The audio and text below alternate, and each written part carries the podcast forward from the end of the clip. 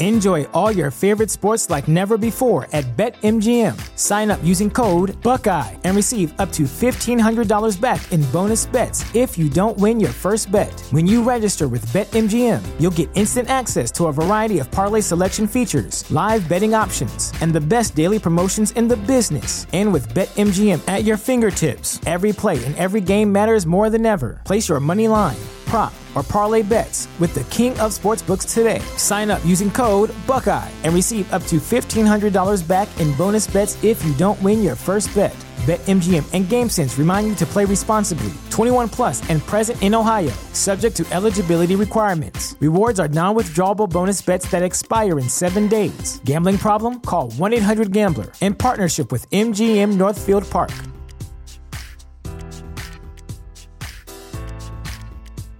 The future is a hefty responsibility and not one that we take lightly, but then taking things lightly has never been what Hefty is about. That's why we've created the Hefty Renew program that turns hard to recycle plastics into valuable resources like park benches and building materials. To participate, simply fill up an orange Hefty Renew bag with accepted items, tie it up, and drop it in with your regular recycling. That's it, it's that easy. It's time to rethink recycling with Renew. Particular valued resources may vary by geography. More info available at heftyrenew.com. This podcast is a member of the Voices of Wrestling Podcasting Network. Visit voicesofwrestling.com to hear the rest of our great podcasts, as well as show reviews, columns, opinions, and updates across the world of wrestling.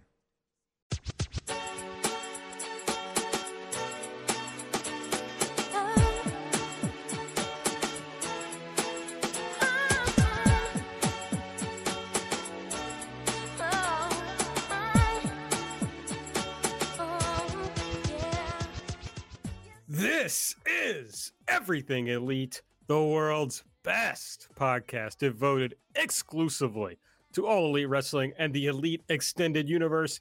I may be. I'm joined, as always, by my good friend, Mike Spears. What's up, Mike? Hey, y'all, it's your old pal, Iron Mike Spears. I'm doing all right. You know, it's been a week for me. This was, by my count, the 14th wrestling show I've seen since last Thursday, and I feel a little brain dead. But I, I, am here. I'm here to bring it, and I'm I was invin- I was invigorated by some parts of tonight's All Elite Dynamite, so I'm stoked to be here with y'all. How are you doing, AB? I'm doing all right. This was the uh, first wrestling show I've watched since last Thursday. That's not true. I watched a little bit of the. I haven't finished yet, but I started the Cinderella tournament. So, uh, but this was the other wrestling I've watched. So I'm I'm still uh, vigorated for sure. Uh, we're also joined by Nate, aka Epitasis. What's up, Nate? Yeah, I don't appreciate that. It was going to be my line, and then it wasn't even true for you. Sorry. You, you, stole my line, but made it a lie. Whereas, of course, would have been true for me. Uh, I don't really watch any other wrestling. Uh, I think I just acquired too many video games, and now I feel like I'll be digging my way out of that hole for the next 15 to 20 years. Um, so that's what's going on with me. Uh, yeah, a, a was it invigorating? Um, it was not devigorating it was, mm. it was, it was, it was. I was vigored. I had vigor. Uh, I've. I shouldn't say this because we're doing a podcast, but I, I think I've given up podcasts. I think I'm out on podcasts. Listening or or doing? no, listening. I, am still going to uh, continue yeah. to do all the podcasts. I, I was going to be really concerned for one second. I was going to be what really concerned. You just hung up the call right there. That wow. that, that would have no, actually no, no. been sick went uh, went Budd Dwyer on the podcast here. No, I love talking to my friends uh, about wrestling uh, and other things, but I simply, as I think I've mentioned, I've been listening to this uh, Rolling Stone Top 500 albums list, and that's just all I have time for now. I just I just don't listen to podcasts anymore, except the Everything in the Patreon, of course. Very convincing. Um, no, I do. I do. The, I mean, I'll be honest. The ones that sound good that I wasn't on, I listen to there's a real tension between music and podcasts and what you're going to listen to That's at any time. I find it's much easier to start a podcast to, to begin listening to one. There's much there's less choice involved for me. I can just go, oh, here's one of the five podcasts that I can stomach, and you know it's 9 a.m. or whatever. I'm going to hit play on that, and I'm set. Whereas listening to music requires more decision making. Um, but I, I I I think I think I like music more. I listening to music makes me happier than listening to podcast does. do. It's kind of music is vegetables and podcasts are dessert. Wait, I, but I thought you I thought you said music makes you happier. It, well, it, in the long run, but it, it just it has a it has a higher barrier of of listening. That's the good thing about this list. I just I just go to the next one. I'm like, okay, I'm listening to this album next. Hmm. it it's something that for me, I think that for a lot of how I consume audio content, I basically it's either background noise or something to drone out my just neurotic brain in a lot of ways. So it I, I think like I actually like sat down today and listened to Yukika's new EP and that was like my first deliberate like music listening I've had in months. Whereas like I'll put on like one of those like binaural beats thing like when I'm trying to like go to sleep or like I, I, I feel like that the chilled calification of like YouTube with like your lo-fi beats you could study and chill to really has affected me in a lot of ways that I feel like that maybe has gone throughout that people just want background music in a lot of ways. Yeah. Yeah. Oh. I just I kind of do a thing where it's like, oh, well, here's what I should be listening to, or I want to find something that's that's an interesting listen for music. I I don't know. I I, I don't like listening to just like comfortable, easy things. I don't know. I think this is going back to like college when people would like listen to the same fucking 90s shit that they listened to, you know, throughout middle and high school or whatever. And I would just get so annoyed with them. Just like, stop. so now I'm like, I always have to be listening to new music. I've internalized that. Uh, so that's why podcasts are easier. I just go, oh yeah, I can listen to that. Doesn't matter. Very comfortable. All right. I'm glad to hear that. Um, Thank you. I listened to today. I listened to Bruce Springsteen, Nebraska. I listened to George Michael, Faith, and I listened to uh, the Pretenders, the Pretenders. Now, are there any of these where you've really had like a reaction to it where you're like, this does not deserve to be on this top 500 albums list? Uh, I fucking hate Radiohead. I'm just gonna say it. Oh, wow. I think they're awful. And Kid A was one of the worst pieces of shit I've ever listened to in my life. Huh, Bold, okay. but I respect that. I respect that. People are gonna hate that. But I, I, think I think I, I thought hate it. better of you than that. I think I hate That's- Radiohead. It's just like this is a Mike Spearsism, but it's the most like uh smell your own farts music of all time. Yeah, I, uh, I would kind of expect that take. Maybe this is unfair to Aaron Taub.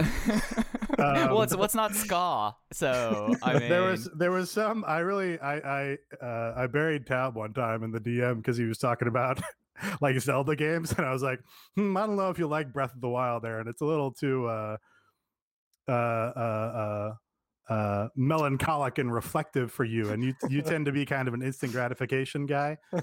That's that's kind of where I'm putting your your Radiohead take here. yeah, I hate Radiohead. I, okay, so it was really okay. So as I'm listening to this list, I've Now, really which tried. has the one like- you've listened to been Kid A? Is that the one that's been on the list so far? No, there was another one too. Um, hold on, let me pull up my spreadsheet I'm keeping of uh, of the lists of all the albums on the list. so I th- can this is- uh, the, the, the- we have really like lost the plot here at this point, haven't we? That's okay. It's fine. What's- Fuck, what's the other Radiohead album that I listened to? Okay, there's actually- computer. Okay, computer's got to be higher, so we can't beat Yeah. it at Yeah.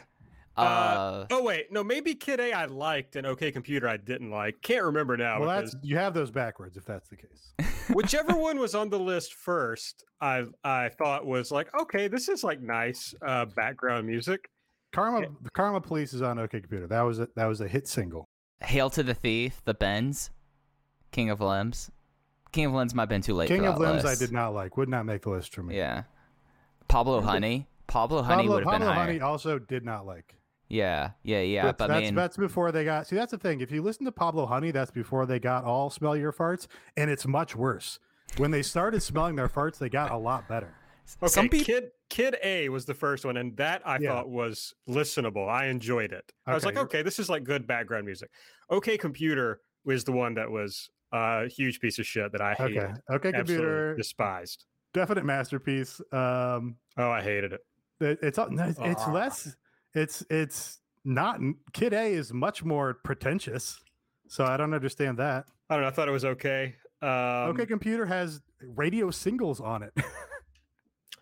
yeah, I don't know. I mean, I'm just what can I tell you? I just hated it. But my point is, I was I've tried Well, to. yeah, you can't you can't explain why. So I guess that's what you can tell me. No, that's music. I mean, but I've tried to on this list like put aside my the things I go into it with and just like, all right, just let me like listen to this. But I've always hated Radiohead without ever having listened to them. Not once in my life. Except when, you know, one of my idiot friends is like, "Oh, you'll fucking love this Radiohead song. You got to listen to it." And I'm like, "No, this sucks that's, actually." that's nice. They have they had nice opinions of you, and then and then you squandered them and Yeah, spit just- in their faces. Yeah, so I, I it was very rewarding to me to listen to them and not like them. That really felt good. I really enjoyed that. Uh, but you know, I, I don't think anything else has just been like outright. Hmm. I mean, some stuff I felt like didn't belong. Like, okay, uh, the Missy Elliott album that's on this list. I'm Which like, uh, I mean, now I'm having to look for it here. Supa Dupa Fly Okay. which, which is 93 and i'm like okay there's some good songs on this but there's no way this is one of the best 100 albums of all time this is insane absolutely insane Hmm. you know but uh, That's kind know, of a that's a- stuff i that- don't That like seems like another. That seems like a of its time. It was probably it probably hit much harder. okay and this then- is a, a big thing i've had with a big argument i've had with people about this list which is i'll say for example i don't like the beastie boys i've never liked the beastie boys and Paul's Boutique comes up, and I the main place I've discussed this is in the VOW Slack. There's a bunch of music people in there, and I was like, I think this album is just not good. It's just a bad album. The production is very good, but I think the Beastie Boys as rappers are just like miserable. So anyway, uh, the response whenever I bash something is like, well, it was very influential. I'm like, well, I don't give a fuck about that. The question is, when I listen to it in 2021, do I enjoy listening to it or not? And I didn't Yeah. enjoy listening to it. That's it. Right, and that's that's not the approach that people are, that made the list are taking to it. No, of I course think- not. Yeah, because it's not even a matter of influence necessarily. It's just that they're remembering how important the album was when it came out, and that's what they're bringing to their ongoing memories of it. I think, and that's true of a lot of things. The YouTube chat is popping, so I think we haven't lost the plot. Actually, I think uh, This is the new plot. If, if this is the plot you enjoy, you may you may want to check out the Patreon. absolutely great, uh, great plug there for the Patreon. We're gonna have a music episode on the Patreon next week. I'll talk about it later. Uh, if you want to hear more about that, make sure you're following us on Twitter at everything AEW. I'm at Aaron like the car. So now, Nate is at Sound Danny says, "What about Soundgarden?" Sound Soundgarden is not in the same league as Radiohead to me. Those are two different. Sound- Soundgarden is, Soundgarden is is, better. in Soundgarden is much better than Radiohead. Soundgarden is in the genre of oh my god, it's it's we're in college now. Stop listening to the shit you listened to in middle school. That's what Soundgarden is to me. That's they're in there with fucking Tonic. Tonic. Okay, first of all, Eh, eh, tonic rules. Hey, Second of all, that's unfair to Soundgarden. I- No, I- that's fair. That's where Soundgarden lies. They're like the slightly more respectable uh, cousin of fucking Beck. What's Mo- his What's his band? Is that not Beck?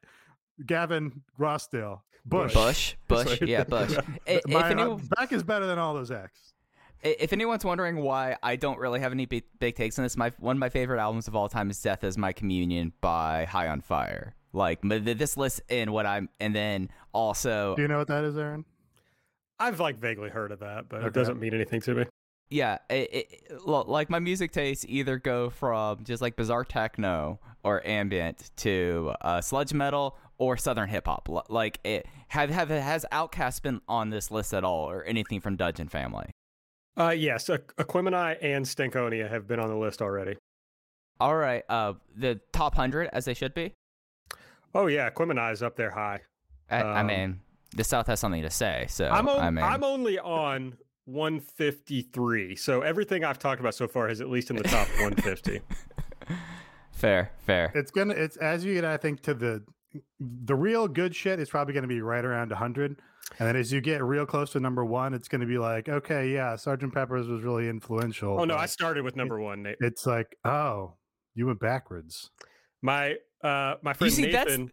That's is the also most tilting thing about this. That is the most tilting thing is that you started at one and and are counting up versus It counting start- down. A list starts with one, man. That's not my. That's not my problem. That's not how countdown lists work. You see, I was not You're objecting just- to anything about this until setting your yourself process. up to be fucking. Okay, so when you said it came first on the list, you meant OK Computer was higher than Kid A. Yeah, yeah, yeah. L- l- So that- uh, yeah, but no, I cor- I corrected myself. Kid A was first. the, eh, Well, Kid now- A was okay, Kid A was okay. number twenty. the, and the, OK this has Computer was forty-two. the, I did not know that you were going from one to five hundred, not five hundred to one. The, the, y- No, y- one are, to five hundred, baby. Yeah, you are completely out to lunch on this. Let's move on. Okay, anyone who knows me knows that I start things and quit on them. So I thought I should at least. The point of this was the only like outside of the 80s music I've ever listened to is classic country. So I was trying to expand my musical literacy and like the classics. So I was like, well, if I start from the beginning and I quit at some point, I will have gotten the, the most Okay. classics. Well, I'll, I'll let us move on, but I'll give you one more recommendation. If you want to enjoy, and I know you don't want to because you want to be proven, you, you want to prove your past self right. But if you want to enjoy OK Computer, go back to when you were 15 and listen to it then while you're playing Star Ocean 2, and then you're all set. Uh, when I was 15, I only liked. Um, actually, I don't know. That's a that's somewhere in my transition from um, ICP to nu metal to uh, hardcore. So it's hard to say where I was at that time, but I don't know. Just never was into Radiohead. Um. So yeah, our Twitter accounts. I think I was saying I'm at Air Like the Card. Nate's at Epitasis. Mike's at Fuji. Hey, uh, subscribe to the podcast. Uh, give us a five star rating and review if you use the Apple Podcast app. And make sure you check out the Patreon. The best way to support the show is at patreon.com slash everything elite. We will kick off the show, I guess, uh, 20 minutes in with Elite or Delete. Uh, Nate, get us started, bud. What was your favorite thing from tonight's show? Uh, favorite thing tonight's show, easy pick, Young Bucks, Pac, Fenix, opening match, tag titles, right? Yes, tag title defense. Um, just a really, really good pro wrestling match. Great heel finish.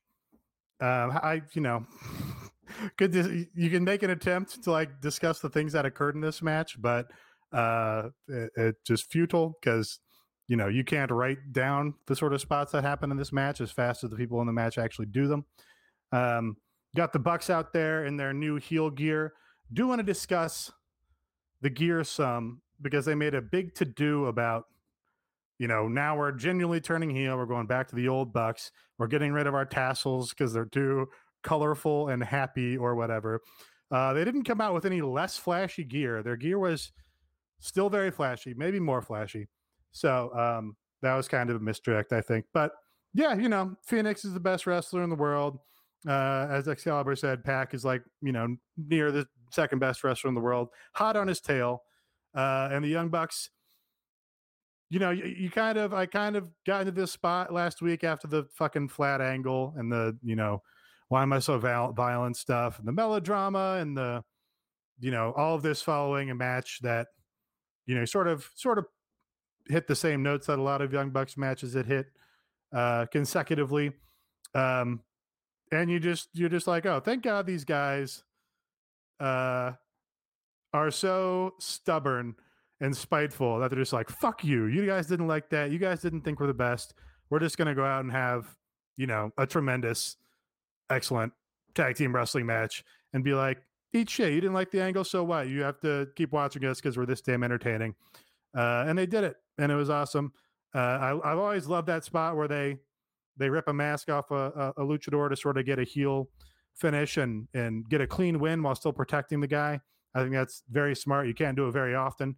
Uh, might be kind of a problem in this promotion. we might see them do it five more times in the next year now. But uh, yeah, it was great. Great opener. The highlight of the show, um, and uh, enjoyed it even more than I expected to.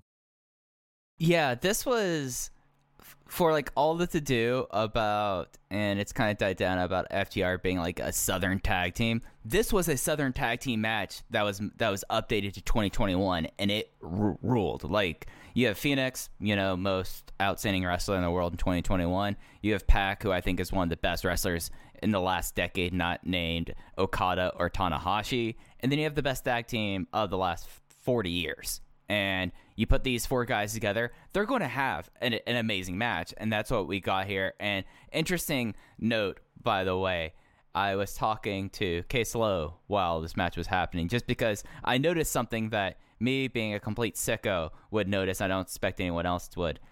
This was Pac's first like true face match since March of 2016. Like he's been working heel for like that, and they just subtly, subtly like moved him across the tunnel. You know, moved him to the other tunnel. But this rocked, and it was something that I thought was really special. And you know, they pulled out a heel finish in a in a way that was completely deserved. And you're like, all right, considering what else happened on this show, this actually felt distinctive because it was like, all right, by their machinations, they got the win here. And it's not just because of a giant schmoz that it is something that I thought was absolutely remarkable. And I, it, it's hard for me to have a bad time in wrestling, but it's more difficult for me to have an excellent time in wrestling. Like I, I I'm operating usually just in life between a four and a six. But this was just excellent, and I thought this was an I had an excellent time watching this match. Got a scoop for you. Uh, our real E Patreon heads know that uh, we brought the man, the myth, TJ Hawk out of retirement to do a, a, review, a written review of the Christian Cage versus Kaz match. Um, I've got the the star rating from TJ Hawk I did. I saw he tweeted. Match. He tweeted a tease. I was like, it wasn't good, and if you pay me, I'll tell you why it wasn't. yeah. Right, something to yeah. that effect. Two and a half stars from our man TJ Hawk, which you wouldn't expect anything less from TJ. Yeah, um, that's about a quintessential TJ Hawk rating. I don't know if Fenix has had a match under three and a half stars in five years. Uh, no, probably never. Um, okay, but as to your normal point, Nate, what everything you just said is why this should have been the main event of the show. Uh, they should have closed the show with this. It would have been much better than than the way they closed the show. That's. I don't think that's wrong. I don't think I don't think it's wrong to close with a title match either. I think I think both are kind of fine. Oh yeah, I guess they were both title matches, huh? They were.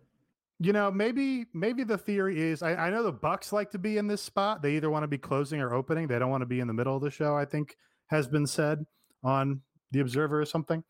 Um, I think for a, a match of this length, it's probably easier to to hold people's attention and and get the reactions you want when you do it first and they haven't seen four other matches. I think that's probably their thinking about it is if we do a 30 minute match after people have watched six other matches, they're not going to be as as hyped for it. Yeah, I think that's fair.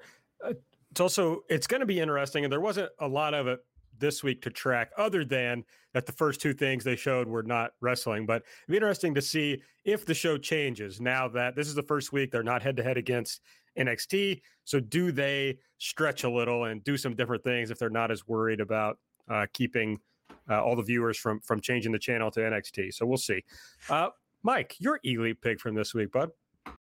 It's time that we have a new force in all elite wrestling. It is time for the motherfucking governor because Anthony Ogogo, just the way they've presented him across this week and including his his one strike match this week, I just absolutely adored everything about it. I think that Anthony Ogogo is someone that, unlike uh, a lot of people they bring in, this is someone who has like legit, like especially in the UK, star power, and he's someone that I think has a lot of potential in the company. And if you watch The Road to, there was an excellent uh, there was an excellent character piece on him that was very similar to the kind of stuff you would see in the Olympics and the build up for people in the Olympics. And, you know, he came out, he punched the guy in the lever, aka Bas Rutten style, just like popped him in the liver and he went down and it was absolutely awesome. And it was exactly what you should do with someone like him. And and I was kind of in a, in a lot of ways like I just hope he came in and just pops him in the stomach and we get out of here. And that's what we got and it rocked. So Anthony Ogogo's debut is my elite of the week. Yeah, I love establishing a guy with some squashes like this. Just effective, simple. Uh, and if they can do it in a really visceral and violent and cool way, then it's a really easy way to get the dude over. Um, and it's been it's been such a long time since we had like a you know a boxer with like you know oh he's got lethal deadly weapons for hands and oh he can really fuck you up and rupture a liver or spleen with those hands like been such a long time since i've seen that that it's very fun and fresh to me. I do. I wanted to see the guy cough up blood. I think that that also would have. I mean, you know, this is like a half criticism. That also would have like made the ref calling off the match like a little less, you know, obviously plotted. Would have been like, oh god, he's fucking got internal injuries. We got to stop the match now. Whereas here it was just like the ref saw the saw the super swift vicious punch. It was like, oh, that punch, he definitely won the match off that, and then called it immediately. Um, or as was suggested by another Twitter power user, have the guy shit his pants. That also, uh, I don't know if TNT would have liked that as much, but it, you know, people would have remembered it for sure. Absolutely. Uh, I couldn't agree more. And I'm just going to bleed this into my elite for the week, which was just highlighting some different people. We got like some new people that were fresh, that felt fresh on the show. Yeah, you're doing the Jericho thing. Uh, yeah, Matt Hardy was at the end of the show, but we got cool stuff with Anthony Ogogo. Thank you, Tony Khan, for bringing back Inokiism. Uh, really appreciate that. Uh, we also got Kris Stat, you know, making her return, the Jade Cargill and Red Velvet match. So there was now all those matches were very quick, but uh, they were well, not the Jade and Red Car and Red Cargo. Jade and Red Velvet got some time, uh, but we got some fresh faces here to kind of sink your teeth into instead of like the same old shit uh, week after week. So uh, that was nice for me personally. Yeah, I don't disagree. That is, uh, it's weird to have enjoyed that after last week, where a lot of our complaint was there's, you know, there's no focus. There's just too much happening with no peaks, and there's too many people on the show and shit. I don't really have a thing I can identify for why this week just landed better than last week, but I think it did.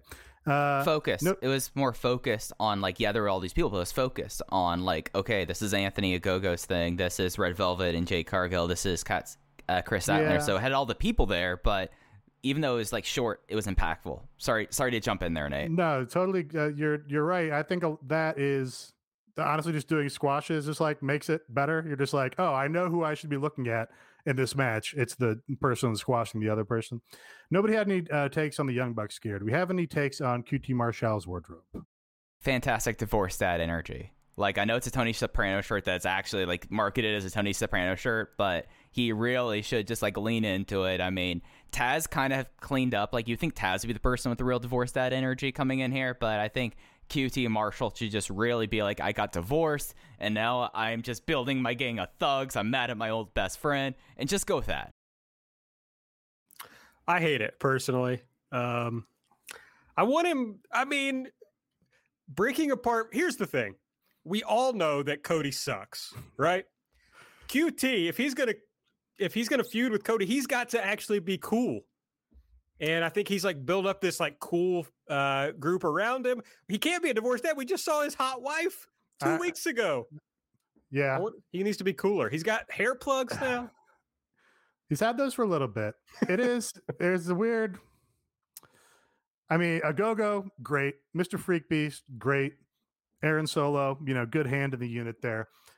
I like those two as the focus of this unit and building them those guys up. And I think QT is like a good heel to be sort of the mastermind behind him. I I don't really have a great idea for what his aesthetic or what his gimmick should be for making that happen. Uh, but I want to think about it because there is it's a weird thing where QT is kind of cooler than Cody, uh, and I'm not really. It, it's because QT actually feels like an actual human being and not like someone who just copes through wrestling. He does, yeah divorce Brett Payne is pretty pretty fucking cool for like a divorced dad. Is another thing I was thinking while you guys were saying that. Oh, oh, oh, like, oh hmm, maybe, to, maybe it's say, just cool to be divorced. Actually, yeah. Uh, to be clear, having divorced dad energy does not mean that you are divorced. And there's a lot of very cool divorced dad. It's a very specific thing that like you, you that, yeah, that like you embody. You over it. Now Brett's just, not just. Brett, just I don't amusing. think Brett is fully divorced yet, so maybe he will get less cool suddenly, like when the papers are signed. Hmm. Have you thought about that? I haven't. now, is it when was it when they come to an agreement, or is it when it comes to when the the judge enters the agreement into the record? When does the when, when, when the does dis- the drop off happen? When the dissolution of the marriage uh, is signed and, and entered into the record by the okay. by the court. Yes. Good to know. Yeah, I, I gotta. I don't. Tra- I mean, he's got a cool logo. I think tracksuits, but maybe that's too close to what Cody was doing with his tracksuit. So you want to stay away from that. I do. O- Ogogo's got a great, like, legitimate athlete kind of look going on. Uh, and I don't really think that goes with Mr. Freak Beast's uh, weird, uh, you know, the straight jacket kind of thing happening. I just, I would like, I'd like to get on the same page with their look, and I'm not sure what it is yet. All right, uh, listener elite. I'm just staying on brand here with always choosing. If you're a new patron, I will always choose uh, your elite or delete for the show. Uh, listener elite Alex Ron Johnston uh, says Darby standing tall to end the show. I, I agree with that. It was like a, a, nice, fresh finish for the show. Yeah, I uh, was a little bit wary about that as the main event as it got started because I'm like, oh, I don't know. You know, I'm sure they're going to have a good brawl here or whatever. But they delivered with the giant spot at the end. That was like a deserving, huge moment for the end of the show. So that that brought it up to elite for me. Uh, you know what else is elite? Betting over at mybookie.ag. Uh, you can use the promo code ELITE and get a deposit bonus up to $1,000. Uh, we've got NBA going on. I know our friend Patrick Cosmos was doing a big parlay uh, over at my bookie tonight. Uh, unfortunately, he was getting in on the Heat, you know, banking on uh, the Nuggets being bad because Jamal Murray, of course, tore his ACL, which is uh, very sad for me. But plenty of NBA bets. Baseball's heating up. Uh, I think hockey exists, so you can bet on that. I'm going to be betting. I've already, I mean, I already said last week. I'm betting on the Formula One race this weekend. I've got Max Verstappen uh, at plus 120. I just feel like at Imola, Max. It looks like the Red Bull's the fastest car. I think Max is going to be on pole. Right. And I just think it's going to be much harder to pass on track, which they didn't pass him on track last race. So I guess, you know, that's the flaw in my plan. But I just think it's going to be harder to pass him in Imola. Yeah, and his car was running well at Imola last year. Like the Hondas run well on these tracks. So I I think that's a completely fair bet, but that's not the biggest event that is happening this weekend, guys. The biggest event is happening is the Tencent LPL finals that where we will decide who is the top team in League of Legends for the Chinese region. I'm going to give you the two names, and I want your picks going into this very hotly competing thing. Like we have world champions in this in this matchup. So Nate, are you ready to hear these two teams and give your uh, opinion? So ready. All right. So the people in the finals are Royal Never Give Up or Fun Plus Phoenix. Okay, don't know, don't know either of those. Um, I thought maybe there'd be a brand that also participates in other electronic sports. Uh, not allowed in League of Legends. You can't really not have allowed in League of Legends. A Damwon Kia is the only team because it's actually technically owned by Kia. Like SKT had to be like sold mm. off. Now they're referred to as T1 because League does not like having your sponsor names there. I'm going to go with Fun Plus Phoenix. So you're going with the 2019 World Champion Fun Plus Phoenix. Aaron? Yeah, I really, I really think the meta has come back to a place where the 2019 game is going to be relevant again. Interesting, interesting. Aaron, what's your take? Are you going to go RNG or are you going to go Fun Plus Phoenix? Uh, I got to go uh, RNG. I just got to take the opposite side, of course, so we can have some fun here. And uh, you know, maybe I'll throw a few bucks on it just just to really spice this thing up. I'll say RNG is a plus 162 going into okay. this matchup. Aaron, if you're up at 5 a.m. on the 18th, you can check this out here. I will be. Also, another spicy thing, we have a map handicap here. They are favoring Fun Plus Phoenix by minus one and a half map. So they think that this that Fun Plus will beat them before it goes to five, basically. All right. The the other thing I want to get in on is uh, I understand on UFC there's going to be a fight about uh, whether communism is good, and I would just like to take the side of communism. Oh, we I need to talk about this. We need to talk about this. betting Nate. on Weili Zhang. Yeah, I, I, I used to be a big Thug Rose guy, but uh, I'm I'm going hard standing for China recently. So uh, I've just I've got to bet against Thug Rose here. Hurts my heart to see her turn against uh, uh, you know the noble red, but here, here, this is where we're at with uh, with our Reddit ass society. yes. So uh, I'll be doing that over at my bookie. Looks like you can get uh, Weili Zhang at uh, minus 190. So, you know, it's steep odds, but uh, you know you got to do what you got to do. So head over to my bookie. Stipe Miocic. Oh, nice.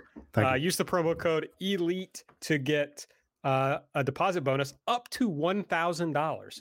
That's mybookie.ag. All right. while move. we're uh, sorry, I want to. Uh, this is an open call while we're talking about MOBAs. If anybody's watched the Dota anime on Netflix, to let me know how it is, because I'm not going to watch it myself but I do want to know if it's at all decent. It looks it looks too like old school Western uh, uh, styled animation for me, but but I have some vestigial brand fondness for Dota.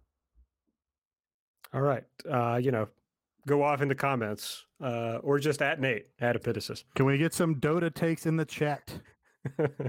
I, I mean, the DPC is running right now. I mean, it is the roads because there was not international last year in Nate. So it's a oh, road. I should go to an international. I, I think this year they're going to be in Stockholm, but they'll be back in Seattle. I think after the whole climate pledge arena is complete. Oh, I should go to the Dota at the climate pledge arena. It'd be so fun. I only go to Friends arena. Okay, delete. no, I'm delete, not. Delete that inside joke. No, I'm not deleting. That's a real arena, right? Friends arena. Eh, we took it from somewhere, right? I think it's real. Anyway, uh, Nate, other than me, do not fucking say me. Uh, what would you like to delete it from this episode of Dynamite? I was not on it. um, I'd like to delete the, you know, the the the eh, ultimate takeaway of this segment was, I think, not a negative. It was a positive, but uh, Christian Cage and Team Taz have this story where Team Taz invited him to join. And I'm mostly this is mostly a continuation of my frustration with just doing unit dissolution and whose side is he on angles up and down the card. They did this whole backstage segment where Taz is like doing an interview and uses this opportunity to be like, "Hey Ricky, you know, you're you're losing your mind lately. You're you're not in sync with the team. You stay backstage." Uh, and then says the same thing to Brian Cage. And then Taz comes out and at, comes out to confront Christian. Jesus. Taz comes out to confront Christian Cage about joining the unit and just immediately blows his top at him and is like yelling at him and berating him. He's like, What the fuck, man? How come you're not giving me an answer? It's like, I thought the whole point of having these guys stay backstage is that you're not going to lose your head and you're going to be fucking cool and get him to join. But he just comes out uh, and I guess lets the, the, the Red Hook part of Brooklyn take control of his mouth. And uh, it was just silly to me and I'm not into the Team Taz angle at this moment in time. Uh, but the ultimate takeaway with building up to a Christian Cage and, and Powerhouse Hobbs match, I think is good. I think that's exactly what I want to see Christian Cage doing at this point in time is working with the young guys. It's not going to hurt uh, Will Hobbs if he has to lose to Christian Cage at this point in time, I don't think. Uh, but it is going to be like a, a, good way to give Powerhouse Hobbs that next step up to, to relevancy. Yeah, th- this was a angle that kind of started off in a really weird place, but as soon as the physicality started happening, as soon as the mics went down, it really turned around. And I, I, I think that this readjustment for Christian Cage, who again was his first angle was with the AEW World Champion.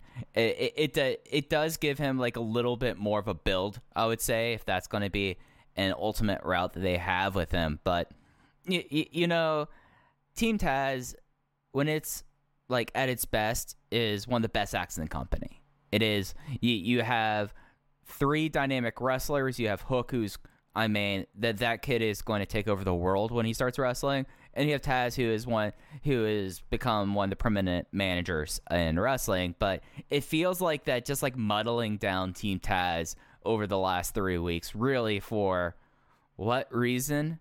Just to kind of like have it. Like there's like no like true motivations here. Like I do we know why there's all this stuff between Cage and uh and, and Ricky? Is this all dating back to how the match ended up with the street fight ended? It, or was, it was because Cage said that he respected Sting after oh, they right. lost in the, in the street fight. Yeah, yeah. It's that muddled that I don't remember that segment. So it's just like the direction of Team Taz is like I'm I'm for like this idea for Christian Cage because it, it, it makes sense for him, but Team Taz is kind of like they. I I don't like how they've handled them since Revolution. I did like Taz bringing his world famous line about standing on his wallet to television. did pop for that because uh, we've been tracking tracking that line in the DM because he uses it on Twitter every three weeks approximately. Uh, that did amuse me. Other money too, Nate. Other money. He's got his other money. Didn't have anything to point to. No, I mean, I don't know how much they like planned this out or whatever, but it like is kind of funny if Christian just out of nowhere pulled bingo money. Like that's kind of funny. Well, yes, yes, Nate. bingo hall money for one Right. is the correction. I was trying. Taz's commentary run in WWE was that longer than his ECW run? Uh, he was in ECW dating back to '94. So I mean, he has either I'm trying to remember. He came to WWE what 2000, so he had six years, and Yeah, I was going to say 2000, 2001. yeah, yeah, yeah. So comparable, comparable. Yeah, he was on SmackDown for I, at least four years, right?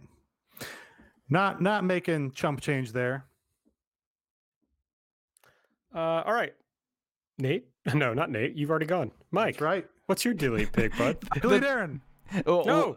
The the wheels came off on the show right as Aaron completely. Yeah, this this like congratulations. So th- this 120 is gonna go down in the record books in in a good way. Um, it, it's something that like I, I'll just completely just like cut to the chase here with this. Uh, the the whole Hardy versus uh, Darby main event, the last like three minutes of it were really solid, but up until that point, one of the more plotting Darby Allin matches I can remember. And I mean, in the Discord, Aaron, you brought up the point that it's like this is like mishandling Darby in a way, not understanding who Darby is, and you have like the huge schmoz where no one really looked good other than Darby doing sick sick bumps and the rest of and, and luckily i mean like as uh, as our patron alex ron johnston said like darby stood tall of the show and it stood tall after doing a really nice final spot in the match but getting to that point was pretty rough in my opinion and just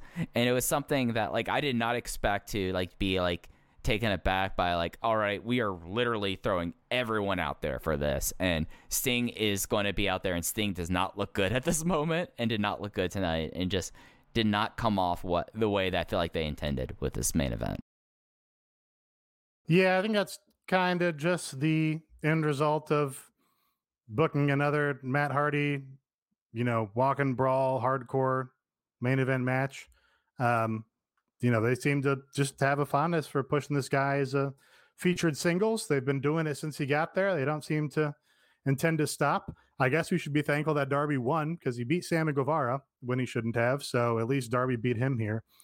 Um, but yeah, uh, you know, we're not we're not going to get Darby Allin versus JD Drake or Darby Allin versus Sammy Guevara even Darby Allin versus Brian Cage when his opponent is Matt Hardy. So they they just I think had to work to Matt Hardy's limitations and yeah, we're uh, we're just not going to be super high on that. I think. Um, but you know, yeah, really, uh, honestly, I just kind of like, okay, yeah, whatever. What's what's the finish going to be? And they delivered on the finish, so I was I was happy with it. Yeah, I mean, you guys covered it. I I don't have any interest in it, but uh, the fact that they went back to we haven't seen much of this like vintage Darby of just like it used to be when you were in fucking Joppa. Uh, you know, the first night you went to Joppa and they zoomed in on the first match, you'd look around the that shitty building and try to find the tallest thing and be like, okay, Darby, I will see Darby Allin jump off of this tonight. Now, Joppa actually is not a good uh, example because it had the famously very low ceiling with the uh, chandelier in the middle, but everybody knows what I mean. So, didn't, didn't did Darby do his like pillar pillar climb on something recently? Oh, he did it in the in the heart in the pre-tape match, I think, right? oh, probably. I'm sure that's true. Yeah, I think so. But you know, it all goes back like his very first appearance in Evolve was like climbing up a pole, Yeah, you yeah. know, and jumping off of it. Uh, I think I think it gets Ethan Page, if I'm not mistaken. Well, didn't he first appear as like a, a random uh, uh, seminar guy in like a four four way? Is that right? Yeah. In the hobby, it's not easy being a fan of ripping packs or repacks. We hype ourselves up thinking ah, maybe I can pull a Ken Griffey Jr. rookie card, but with zero transparency on available cards and hit rates, it's all just a shot in the dark. Until now. Introducing slab packs from arenaclub.com, the only repack that provides real value a complete view of all possible cards and clear hit rates for each one. Now, when I buy slab packs at Arena Club, it finally feels like I know what I'm getting. I was able to open an Arena Club slab pack, and and I'll be honest, it was a lot better than what you normally do. Say you go to a card show and there's a random innocuous brown bag of cards, and yeah, you can open it and look, it's going to be junk. You're you, you know what I mean? Like you know what you're probably going to get in those. Maybe you find that fun. And sometimes I do. Sometimes I like just opening up cards and saying, "Ah, hey, look at some random cards, whatever." But if you're really in this game to to find value and find particular cards, it sucks to have to buy these mystery packs, and it ends up being you know almost nothing, you know, nothing of value. Not with Arena Club. You can display again of all available cards, hit rates, grading, so you know that when you're opening up the slab pack, you are going to get something valuable. You are getting something good. And Arena Club, in addition to having those great slab packs we just talked about, is also a marketplace for card collecting, buying, trading, selling, displaying, all that sort of stuff.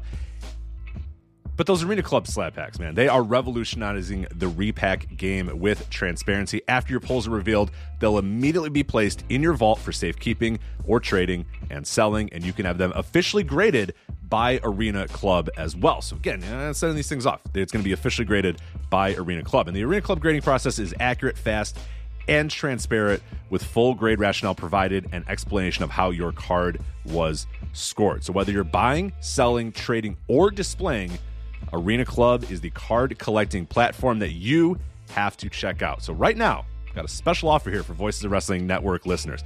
You can get 10% off of your first purchase by going to arenaclub.com slash VOWnet. Again, that's arenaclub.com slash VOWnet. Now, that's a crazy offer. That's 10% off a $400 slab pack. $40 off right there.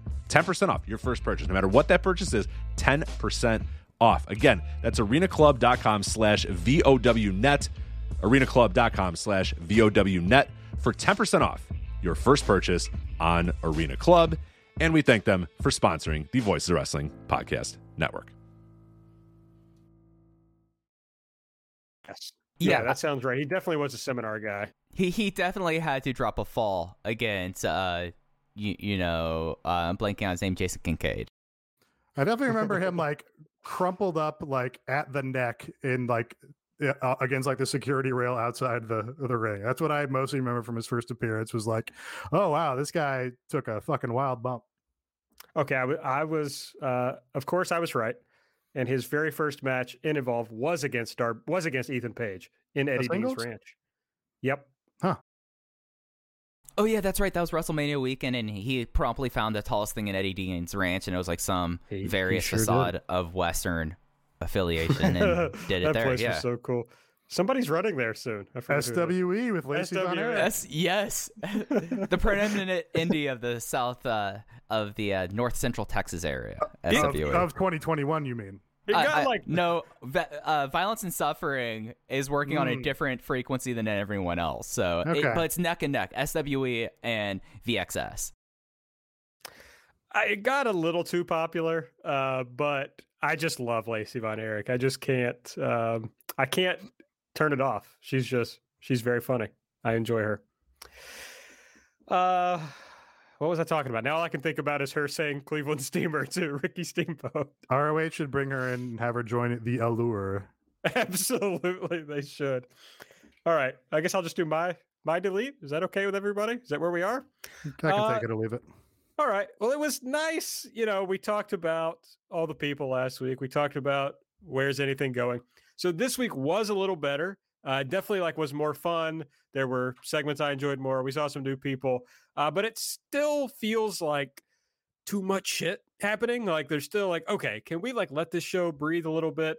Uh, but more than that, it just other than the Christian Cage and Powerhouse Hobbs thing, still feels pretty directionless. Like I still don't really have a sense of what the big matches are going to be uh, for the next pay per view. So that's kind of a, a bummer to me. So I I hope that you know I mentioned this that they're no longer in the you know the Wednesday night matchup against NXT. Hopefully that will lead them to letting things breathe more and like letting their shit shine the way they did when this show first started.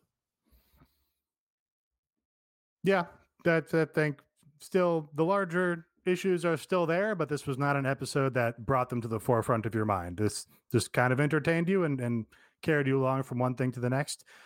Yeah, I don't, I guess when you don't have focus and when you have an ending that falls flat, you know, it kind of makes the other things bubbling behind the scenes go, well, here's the problem with this and this and this and this. And you can, you know, just, just crystallizes them more for you. So this show avoided that.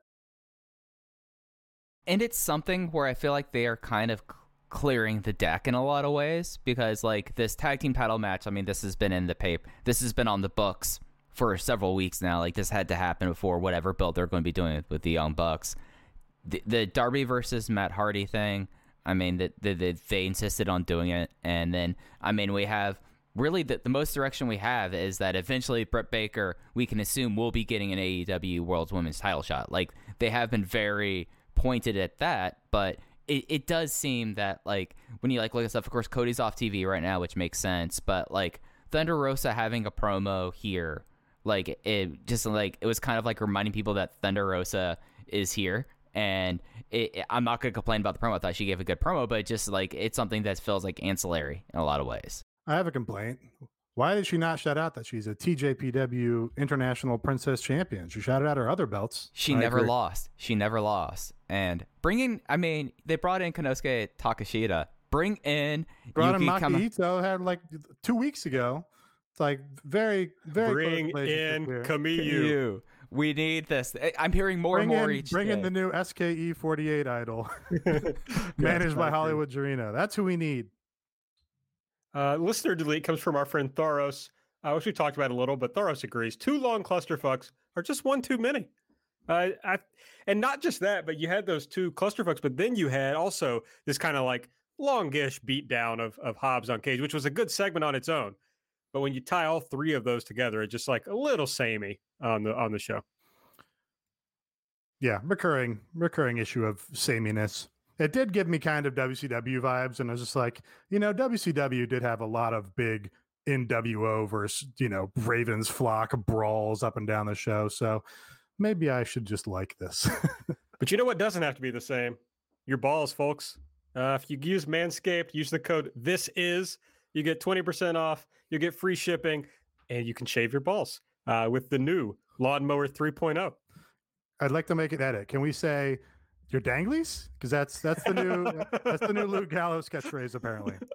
Yes, you're right. You can shave uh, your danglies uh, if you have uh, Manscaped.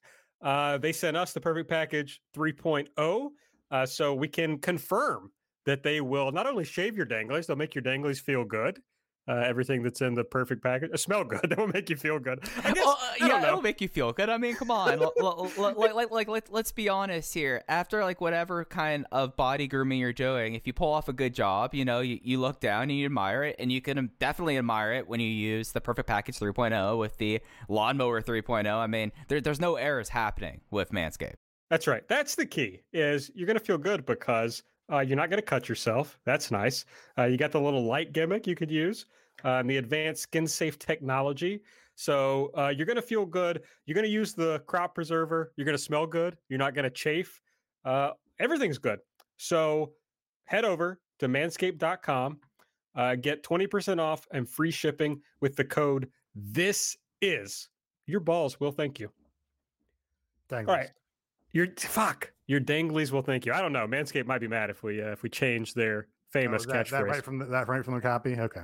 Yes, your balls will thank you is the Manscaped um, slogan. So I've got a T-shirt that says it. I think. Okay. Uh, the show started off. This is what I was saying earlier. You know, they they always like to start with action, but instead uh, we had a Bucks pre-tape. Uh, you know, why did we do that last week? They said it was simple. They chose friendship uh, because Don Callis was right. We've changed because we let other people set the narrative. So it's time to bring back the old Young Bucks or show people a newer, better version. So we see them literally cutting the tassels off their old gear. Yeah, on the point of focus, they they had this pre-tape, then they had the match, then the Young Bucks came back at the end of the show for another promo, and that also just like makes you go, okay, these are the main characters of this show, and gives you some direction. Um, so that's I think helps the helps keep you know what's in focus at the forefront of your mind. You know, like when Stone Cold was hot, he was on the show four times a week. Yeah, it's just it's.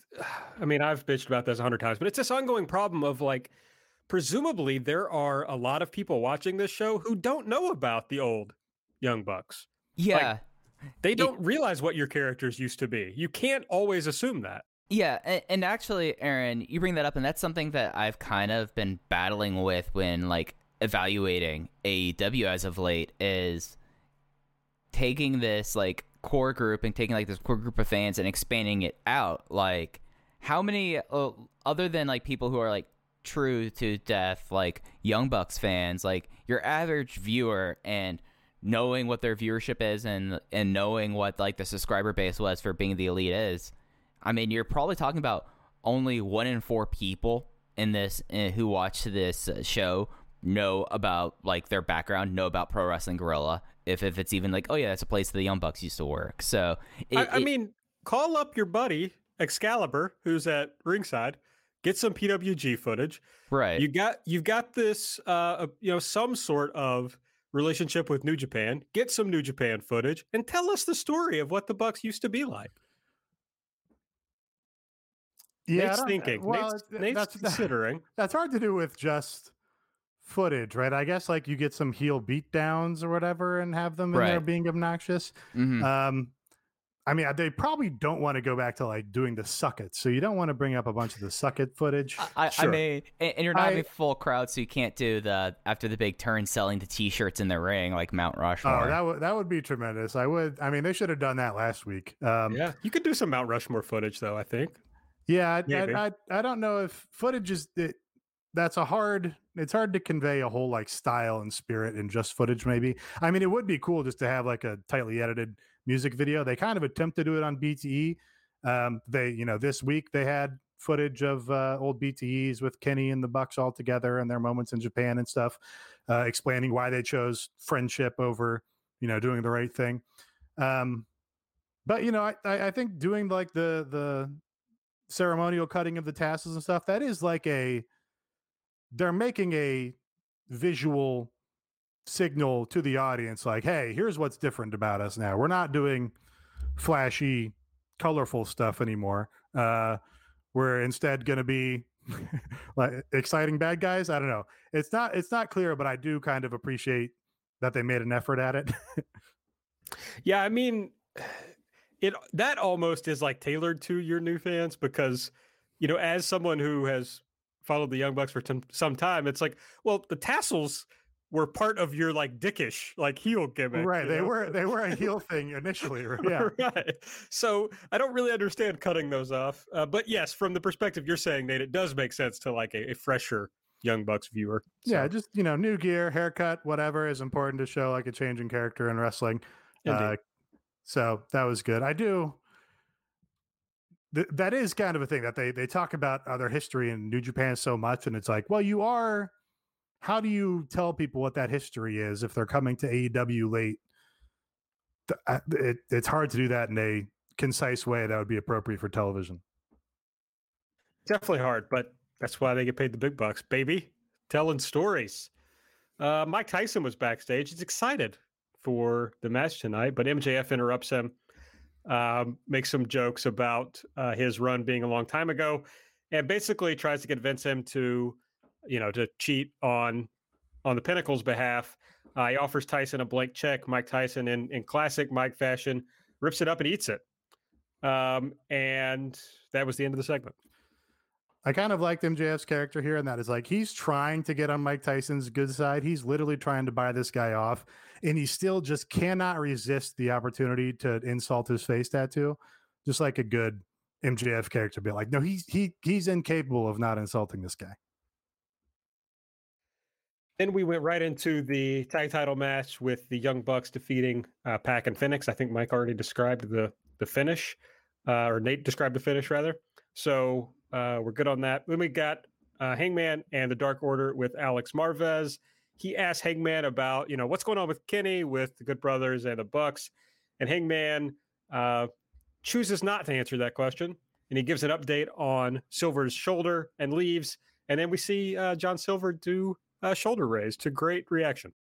Great segment. Like the, the, this is something that I I know that there's certain people have go away heat with Dark Order, but like this was it for the Dark Order on the show, and you know they John Silver just basically like eats all the scenery in the room here, and I'm excited to see what workout plans they have for John Silver. I I think that there's some mileage there. Yeah, they need they need John Silver is what it is. When he was, you know, gone for an injury for a week or whatever, uh, then the seams started to show right away. And you're like, oh, what are we what are we doing with the Dark Order now? Because uh, he was obviously, you know, the standout guy uh, following Brodie Lee passing. So yeah, they, they, gotta they gotta reorient this thing and figure out how they're gonna make it work with John Silver injured for the time being. Alex Marvez was then with the Inner Circle and Mike Tyson. Uh, Chris Jericho says Mike Tyson is no longer their rival because they decided to change their ways after the Pinnacle beatdown. Uh, he called some people he owed an apology to, and the first of those was Mike Tyson. But he doesn't want any special favors in the match. Tyson says he's going to be firm but fair. He's not taking sides and tells Jericho if he messes up, he could get knocked out again. I thought Tyson pretty excellent promo on this show. I uh, I was they had him speak at the end of a long promo that Jericho did and it's very easy for Tyson to fuck something up, and you have to reshoot the whole damn thing. Like this will happen on BTE, where they have three moving parts in a scene, and you'll see that there's an awkward cut at the end because like, oh, somebody fucked up after we got so much good footage. Um, so I was impressed with Tyson in that regard.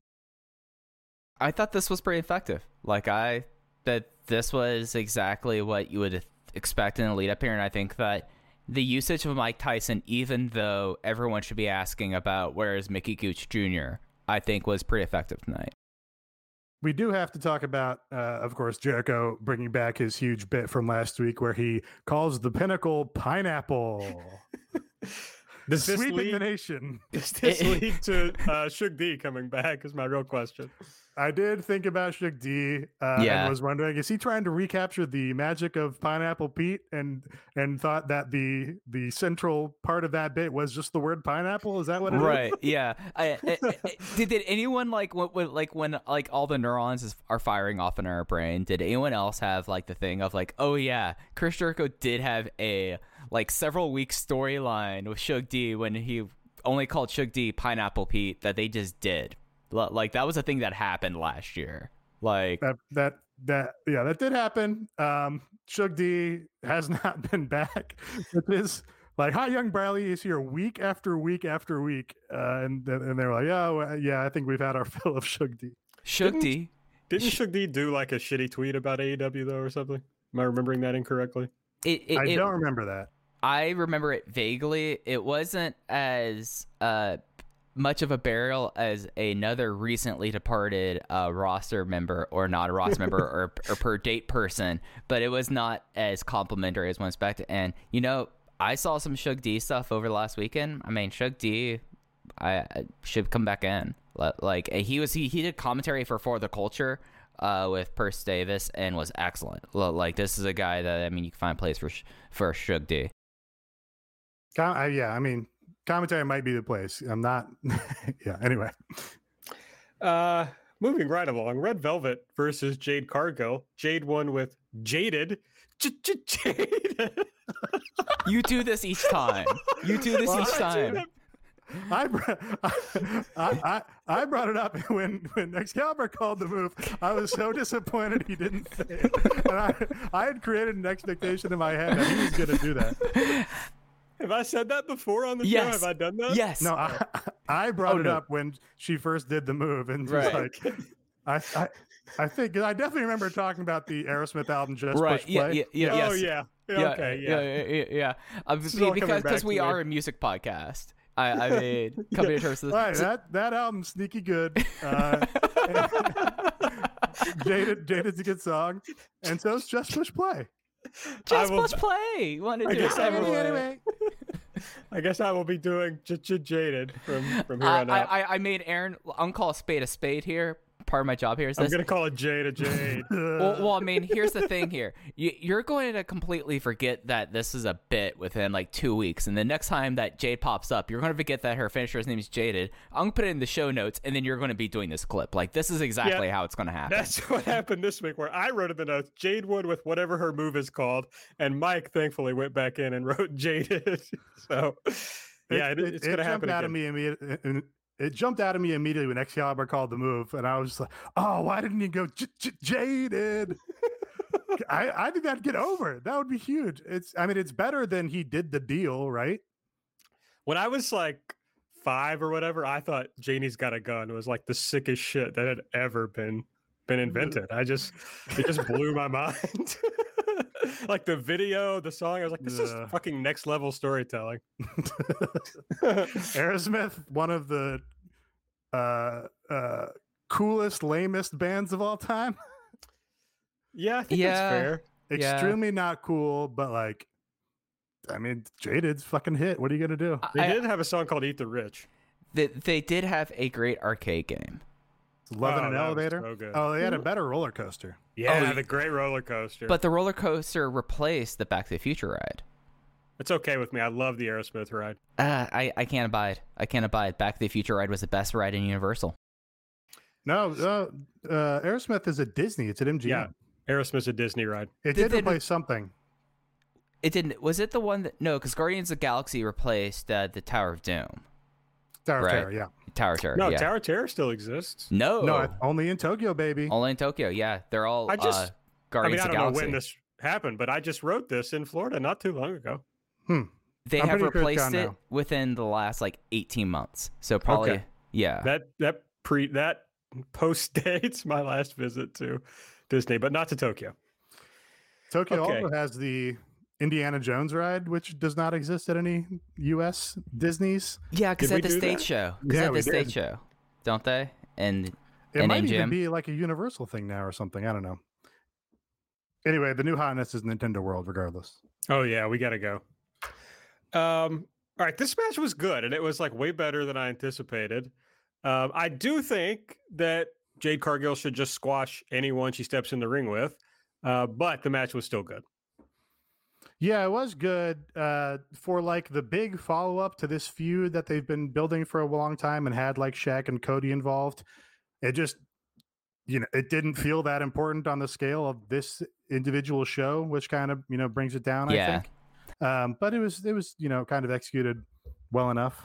Yeah, no, this was a match that really could have gone badly.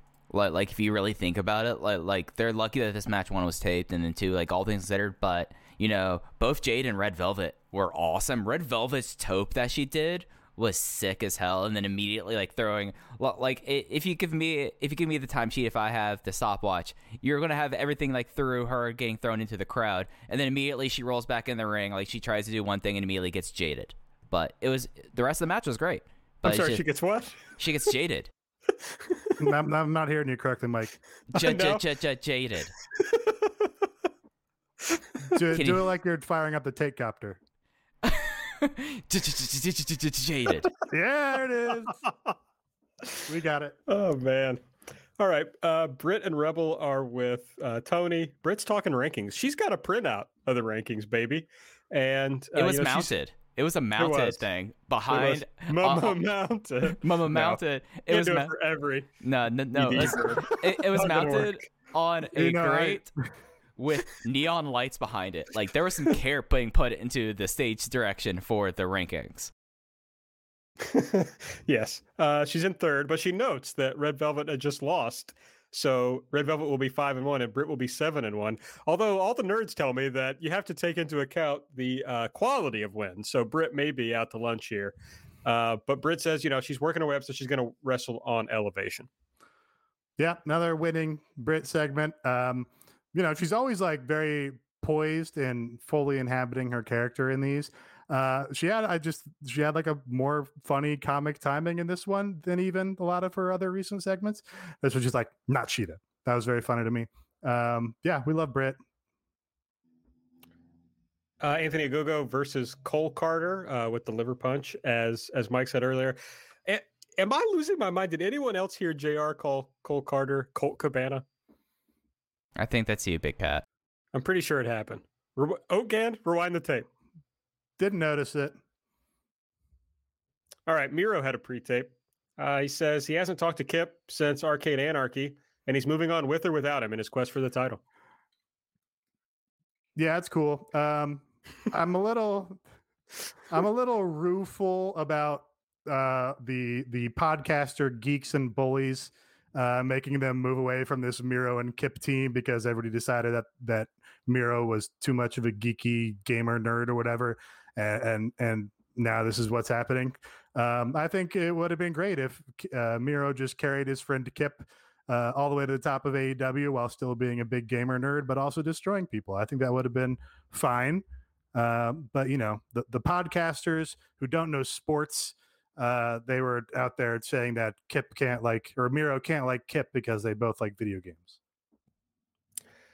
Uh, Chris Jericho versus Dax Harwood was up next. Uh, this was with Mike Tyson as the the special enforcer, and Jericho won with a Judas effect. Uh, after the match, Jericho said Tyson is an I forget how he pronounced it. He's tra- he meant to say ancillary member of the inner circle, uh, but he pulled a uh, an, a real EE as he said. Might have it. been Very funny. ancillary, ancillary.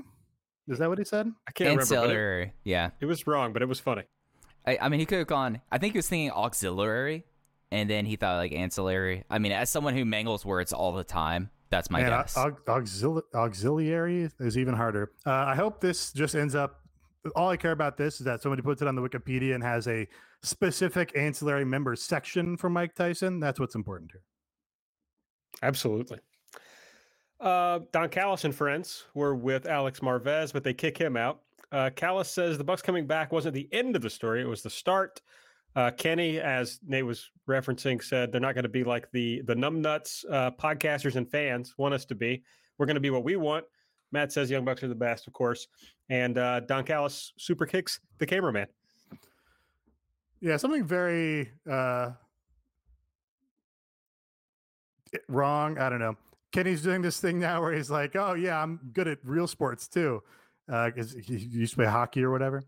Uh, but he also said interwebs in this promo, which just betrays that whole shit. So, yeah, I don't know. After those photos, you know, the the photos with the eyebrows, I think a lot of stuff with Kenny. Like, I think that that you know, like now he's seeing himself as like as a model, and he can do anything. He's getting real Mr. Perfect vibes in a way. Yeah, I mean, it works for his act. I just n- no greater heel act to me than saying the word interwebs.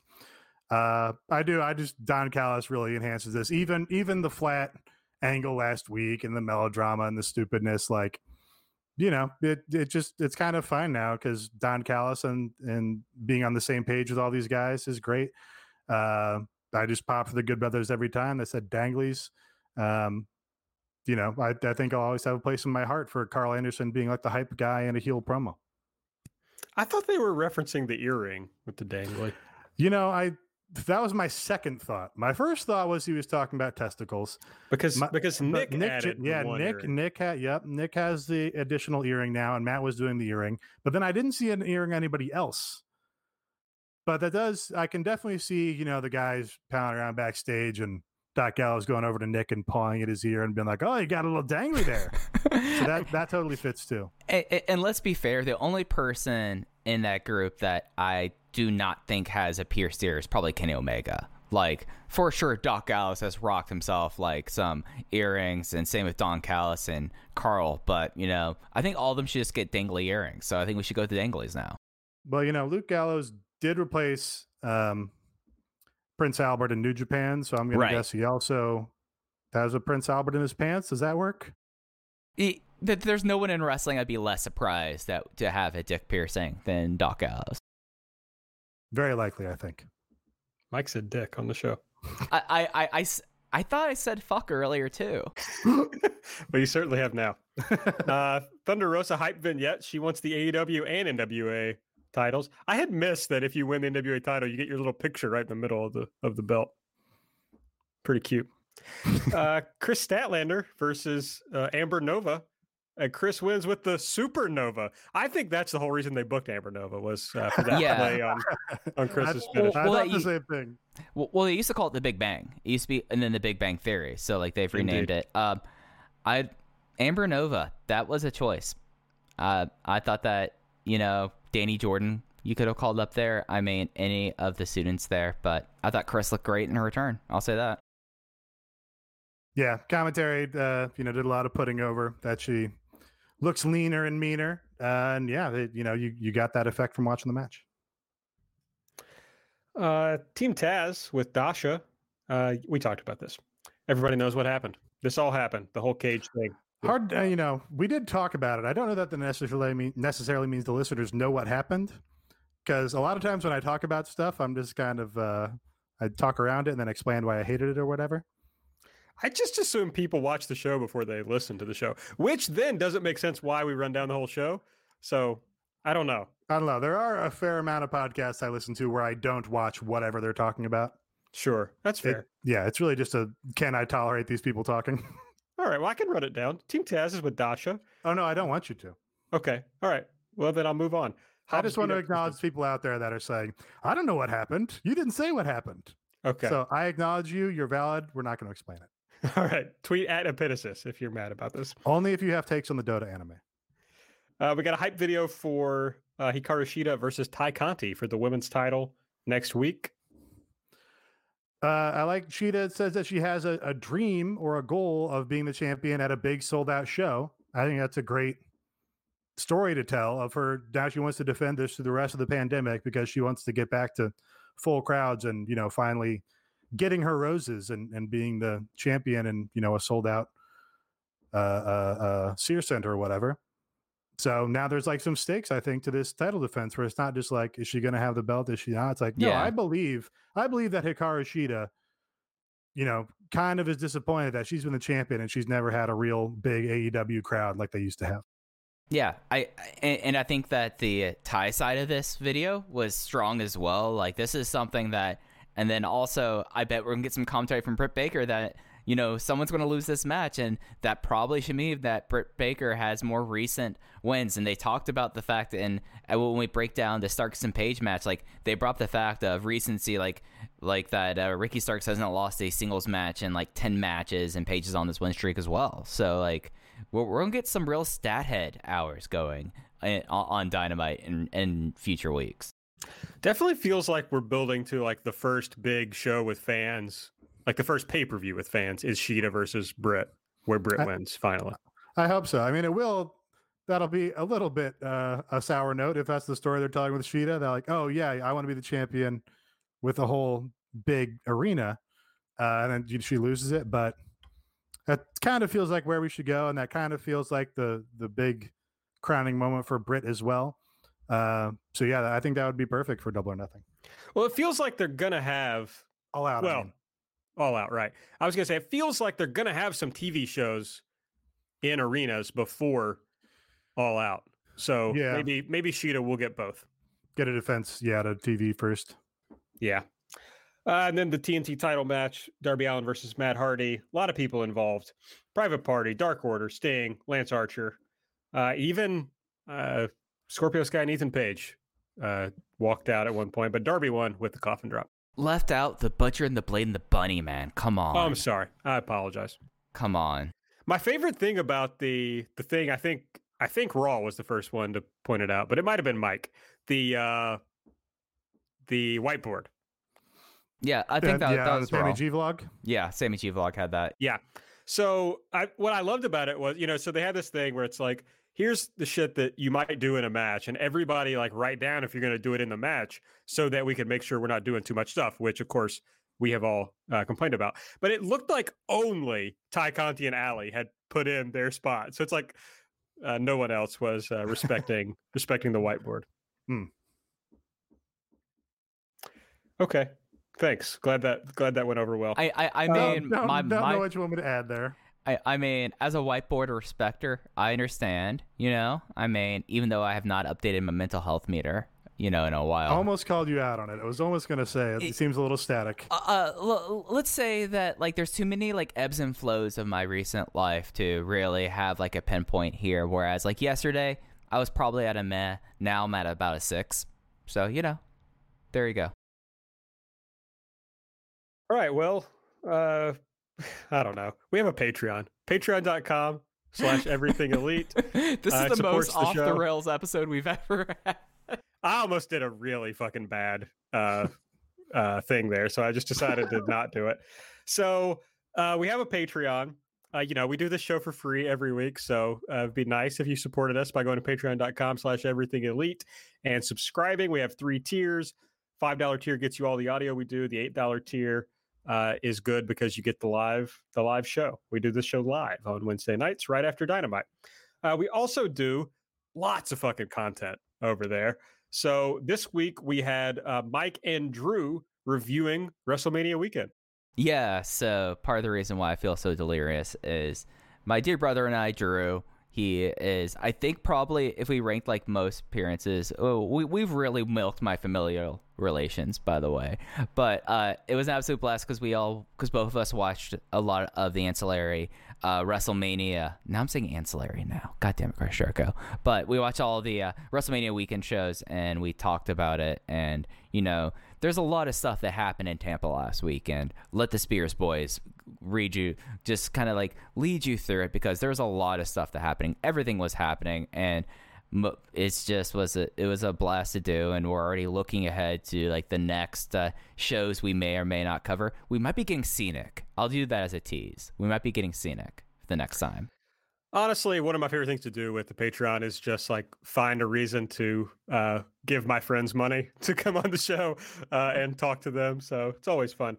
Next week, uh, speaking of, uh, Murder Brian returns, and that's not just getting our friend on the show because everybody loves Murder Brian when he's appears on the Patreon. Uh, so Mixtape Club with Murder Brian, we're talking about Christian metalcore. I can't remember if I did the whole tease last week. I think I did, but uh, it's really funny. It's very good, and that's obviously all because of of Brian, who is uh, hilarious. And then uh, we got some other stuff cooking. Uh, Nate, do you want to to tease yours, or do you want to wait?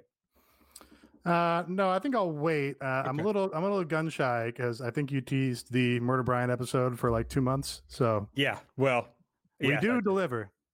We do. It just takes a while sometimes. Uh, make sure you join the Discord. I've fired up the little bot that now says hello to you if you when you join the Discord.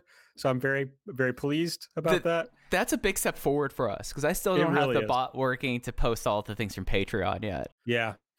Yeah, I accidentally when you when you get your little welcome message, I'll put a little emoji on there of a guy wearing wa- waving glow sticks. It's very cute. Well, we have cute. a lot of good emojis, so if you are a patron, we have a lot of stuff that we've picked out there that I've curated that are some good emojis that you could take into other discords. By the way, that's right. O- only if you have Nitro. Only if you have Nitro. So I mean, and then if you have Nitro, throw us a uh, boost. So there we go.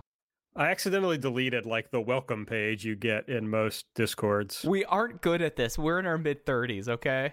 No, I didn't know anything about Discord until we started this. So, but it's patreon.com slash everything elite. Um, it's a thing. You're going to want to join. Come join us next week on Dynamite. We've got the women's title match, Hikaru Shida versus Tay Conti. We've got Powerhouse Hobbs versus Christian Cage. I almost said we have Billy Starks. We have Ricky Starks versus Adam Page, and we have Trent versus Pentagon. Pretty good card. With Alex Abrahantes with Pentagon. Worth That's pointing right. out there. Yeah. Um I Don't think like that, that, Yeah, you're not a big fan of Alex from QVC. Did, he, did you guys see his pants on BTE? No, I wasn't paying attention to his pants. Fu- he had fucking insane pants. Uh, did he look insane though? Was it his pants? His pants did. Okay, that's fair. That's fair. That's like I hear, you know, in various DMs, I hear things about uh, BTE from Nate, of course. I hear audio about BTE, but that's maybe the best sell I've ever gotten to actually get me to watch it, which is just that Alex Abrahantes has insane pants. Alex Abrahantes has been grinding on BTE, trying to get something over for a long for- time uh, which I respect to a degree. Uh, but at some point, it does become a little bit desperate, I think. Uh, but the pants are probably the most notable thing he's done. Okay, I'm gonna have to. I did not notice this. I do not rewatch BT, so I hope when they taped the segments that they did at the tapings that he did not do a costume change, so I could see the pants in the next episode of BT.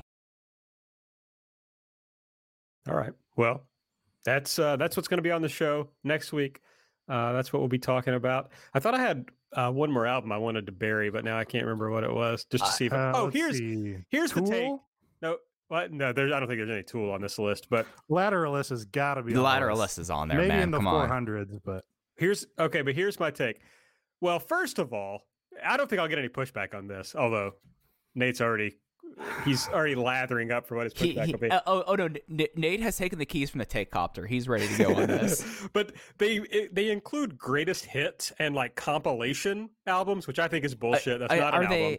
Are are they remasters at least? Like, or is it something like this, or is Hmm. or is it someone who might have had such like low distribution when they originally put out those LPs? Like, I can see the justification dude. there.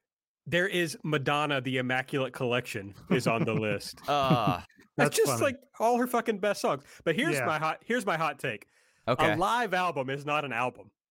A live album should not be on the list. Okay, Uh, so that's that's just wrong. Yeah, Um, but- Buddy. is right. it, there's a certain I don't know what the line is, but there is a line where either a greatest hits and or a live album becomes like a thing unto itself. right. Um, I don't have a great example. I guess maybe like Eagles' greatest hits because that's like the best selling album of all time. When you reach that level, I think you kind of considered its own thing. So you can kind of put that on the list. Plus, then you can uh, omit every other Eagles album, which is good to do. For a live album, I- I don't know. Like Cheap Trick is like best known for a live album. Right, yeah, live at Budokan, and you you also get other bands. Like I have, and this is going to sound really, really nerdy. I have a bootleg pressing of a Led Zeppelin concert they had at the Fillmore West from 1969. That you know, it's a completely different thing. So But that like, doesn't count. That's not an album. A bootleg No. pressing is for sure not an album. Let Right. me tell you about a bootleg pressing I have on vinyl. It's the New Japan fan rap, folks. I, I, done. We're done. We're done. Nothing's going to beat that. We're out of here. you guys were totally blank on that. I I I forget. It's true. You do have it, and I forgot that you did. I, what a reminder! What a beautiful reminder. Hook, Not line, only- sinker. Not only do I have the New Japan fan rap on vinyl, I have the New Japan fan rap chopped and screwed on the other side of the vinyl. And yet you won't take a video to prove its existence, and I don't know I- why. You're I- you're hiding something about your turntable. No, I here's here's the uh the T on that. I'm Awaiting a new turntable, and I want to debut it Mm. I in the video. I knew you were hiding something about your turntable. I knew No, it. just- I, just wanna called it. deb- I just I want to called debut it. my new one. That's all. Mm. I just Mm. want to show off my new turntable when Is it it gonna up. is it gonna be obnoxious hipstery turntable? Is that what it is? No, it's cool. I think. Okay, we'll see. I'll let you know if it's cool. I'm sure. I'm sure you will. It's. A, I mean, I'll, I'll tell you. It's a U-turn is the brand. Uh, the U-turn Orbit turntable. okay, yeah. The name the name gives me pause. It The sounds fake. turntable doesn't need a name. Sounds fake. I mean, you Tur- get, you, a turntable should say like Sony or Panasonic, and then it should Audio have some letters and numbers. Yeah, yeah, right. Yeah, it should have a normal ass name. this is a nor- Orbit. It goes around. No, That's, that's not a nor- That's a I- try hard name. Try hard name for Yeah. turntable. Fake It's ass good. Instagram turntable. Whoa. No, it's Stiff. not, a, it's not on Instagram.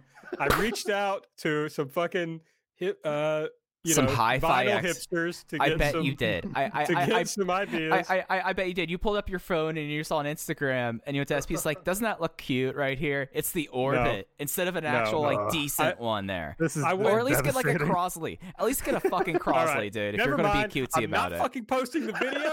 I'm not posting shit. You all can eat shit uh, and die slow. How about that? Fuck you. All right. You just like fastball over the plate, man. That was just easy. It would just end the show after you say "fuck you." Just stop. Just please edit it out there and have that be the end of the show. I already started the show by saying I was done with podcasting, but now it's real. No, yeah, you said you're gonna quit. I think we should actually have the show and we need to tell us to fuck off. and we just don't show back up next week. It's just over. Yeah, You're it's just, just, not uh, going to acknowledge that this ever happened. And we're just like, here's here's episode 112, 120. Bye. All right, we're on Twitter at everything AEW. I'm at Aaron Like the Car. Nate's at Epitasis. Mike's at Fuji. Hey, uh, subscribe to the podcast. Give us a five star rating and review.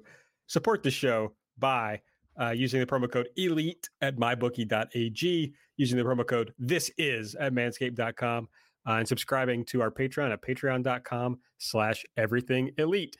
Uh, for Mike, for Nate, this is the fucking end. See you next week.